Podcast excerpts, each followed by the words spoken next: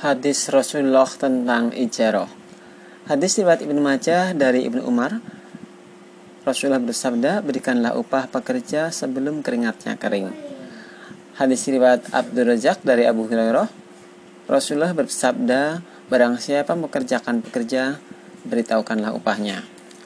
Hadis riwayat Abu Daud dari Sa'ad bin Abi Waqqas bahwa Muhammad Nabi Muhammad SAW bersabda, kami pernah menyewakan tanah dengan bayaran hasil pertaniannya. Maka Rasul melarang kami melakukan hal tersebut dan memerintahkan agar kami menyewakannya dengan emas atau perak. Hadis riwayat Tirmidzi dari Amir bin Auf bahwa Rasulullah bersabda perdamaian dapat dilakukan di antara kaum muslimin kecuali perdamaian yang mengharamkan yang halal dan menghalalkan yang haram dan kaum muslimin terikat dengan syarat-syarat mereka kecuali syarat yang mengharamkannya yang halal atau menghalalkan yang haram.